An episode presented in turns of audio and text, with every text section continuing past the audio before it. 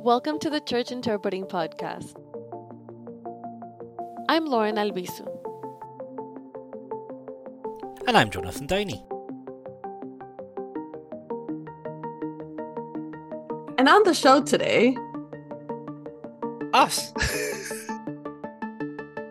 yes, this is actually a continuation of our conversation on church interpreting. There, there was a second topic, and it kind of fits with this, and that is the question of profanity. Recently, I went to a webinar that was called, um, yeah, English, American English profanity, and like how to go about it, right? And it was really informative. But one thing that happened throughout the webinar, he's like, we're going to say these words out loud and you're going to work on them and, and try to figure out how to say them in your working languages.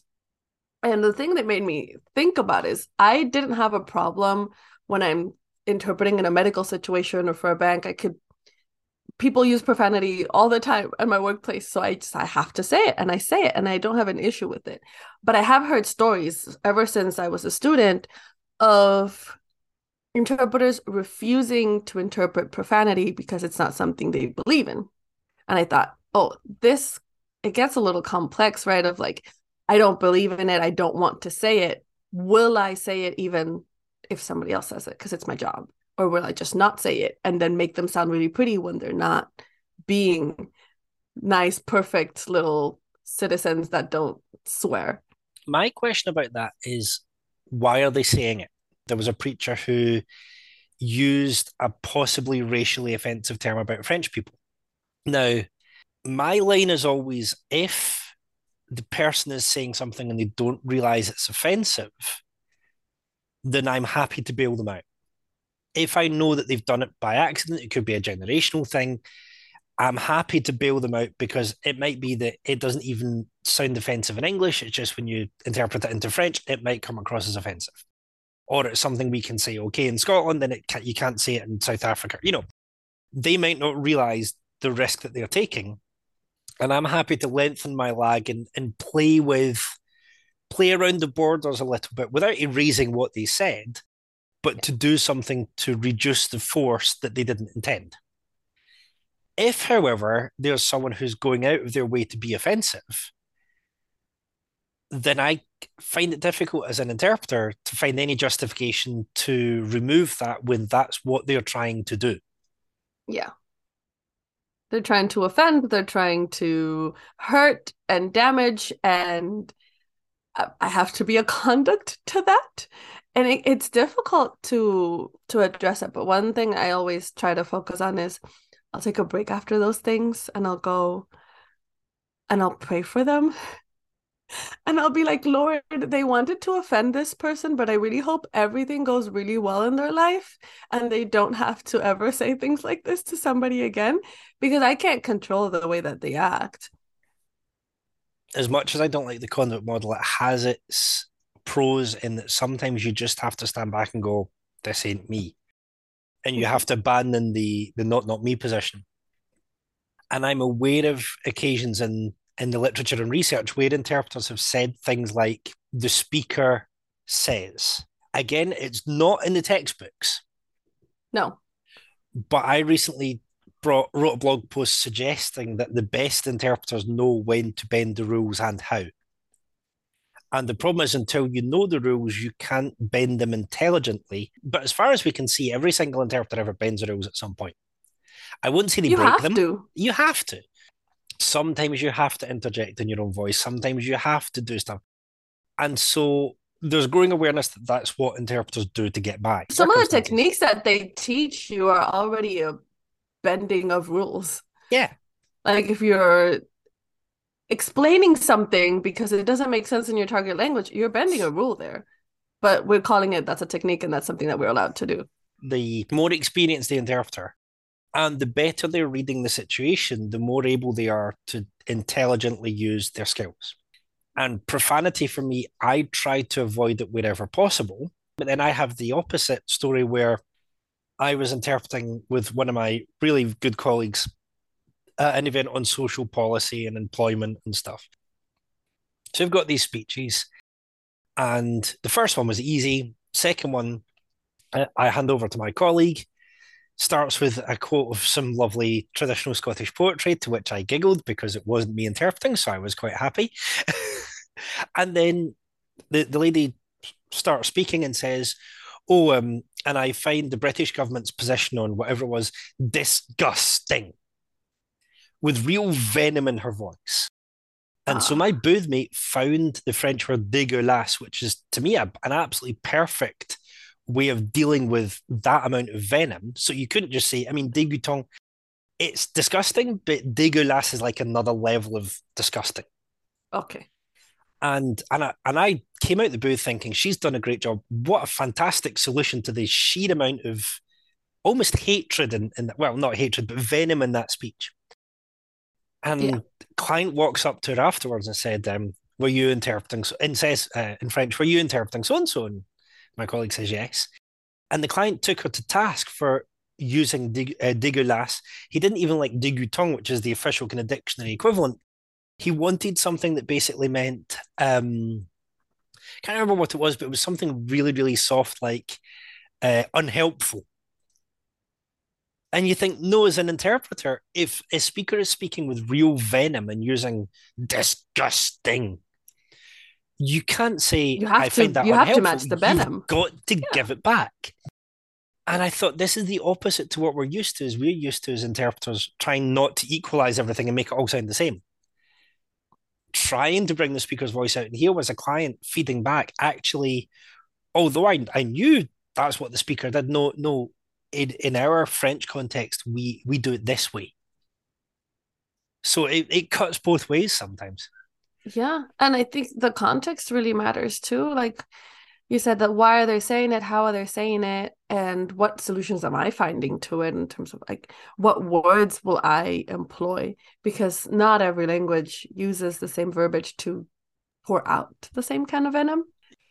I struggle a lot with going for certain words in Spanish that I know are curse words, but are used as non curse words and I have like whenever somebody says something like that and I have to interpret it back into English, I'm like, okay, bro.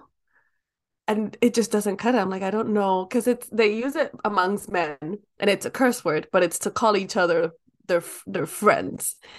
And I'm like, okay, how do I find somewhere where you're saying something that's technically mean, but also familiar and super close, it's a really weird damage. And I end up just erasing the curse word and going, my brethren or my bro or saying things like that because I, I haven't found the right solution yet. And it's one of those things where I just have to keep working at it.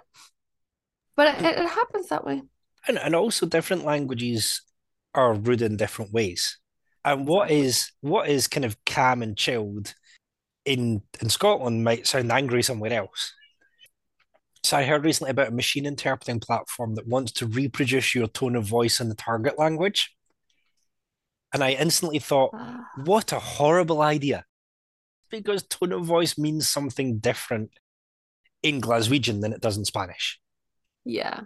You, you... Tone tonalities, it's a complete like science in and of itself of like how do I go up or down or like people like you said, different languages have different intonations to how they want to say things. And the way I sound nice in English might not be the way I sound nice in, in Spanish, or the way I sound angry might not be the same way.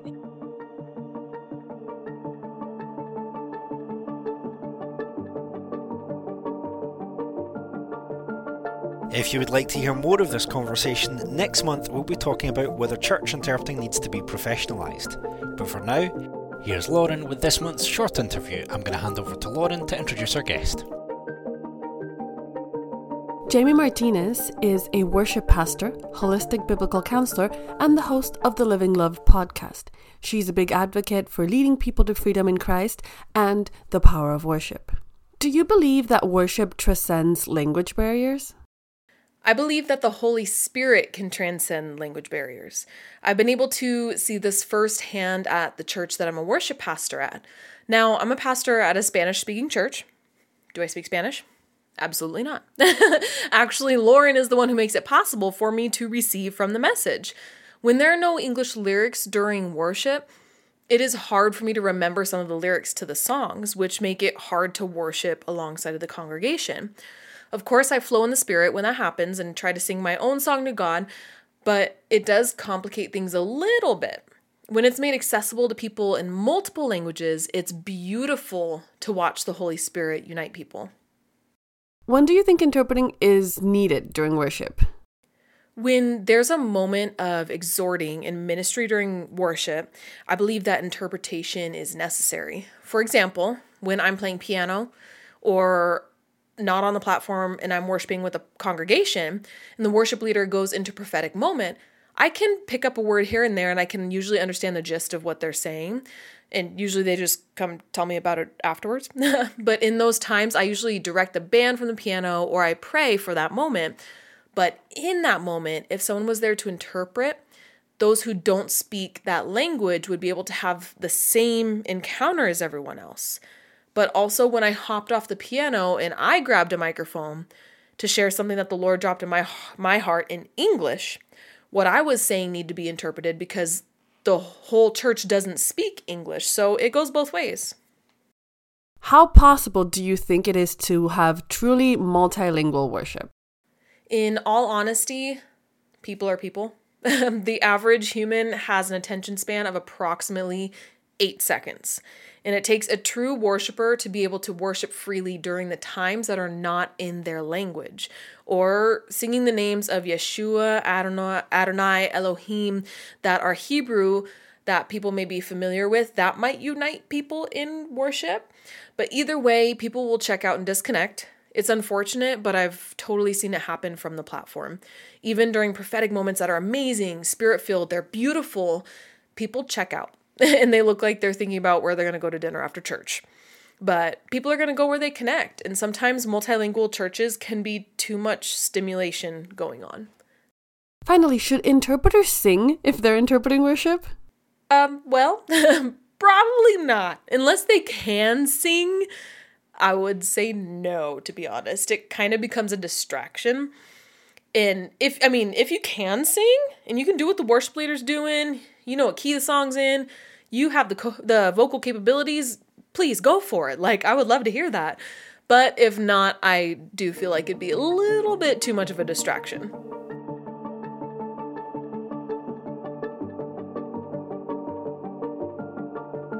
Thank you very much, Jamie. Here's Lauryn with a quick tip. As a quick tip, when dealing with profanity, always remember the whys. Like we said during the whole episode, is why are they using this language? And also remembering that you don't have to feel like you've dirtied yourself because you said a word. There is grace, and a word does not define your identity, God does. Thank you for listening to the Church Interpreting Podcast. If you would like more free resources to help your church with interpreting, go and check out churchinterpreting.com. Thank you for listening.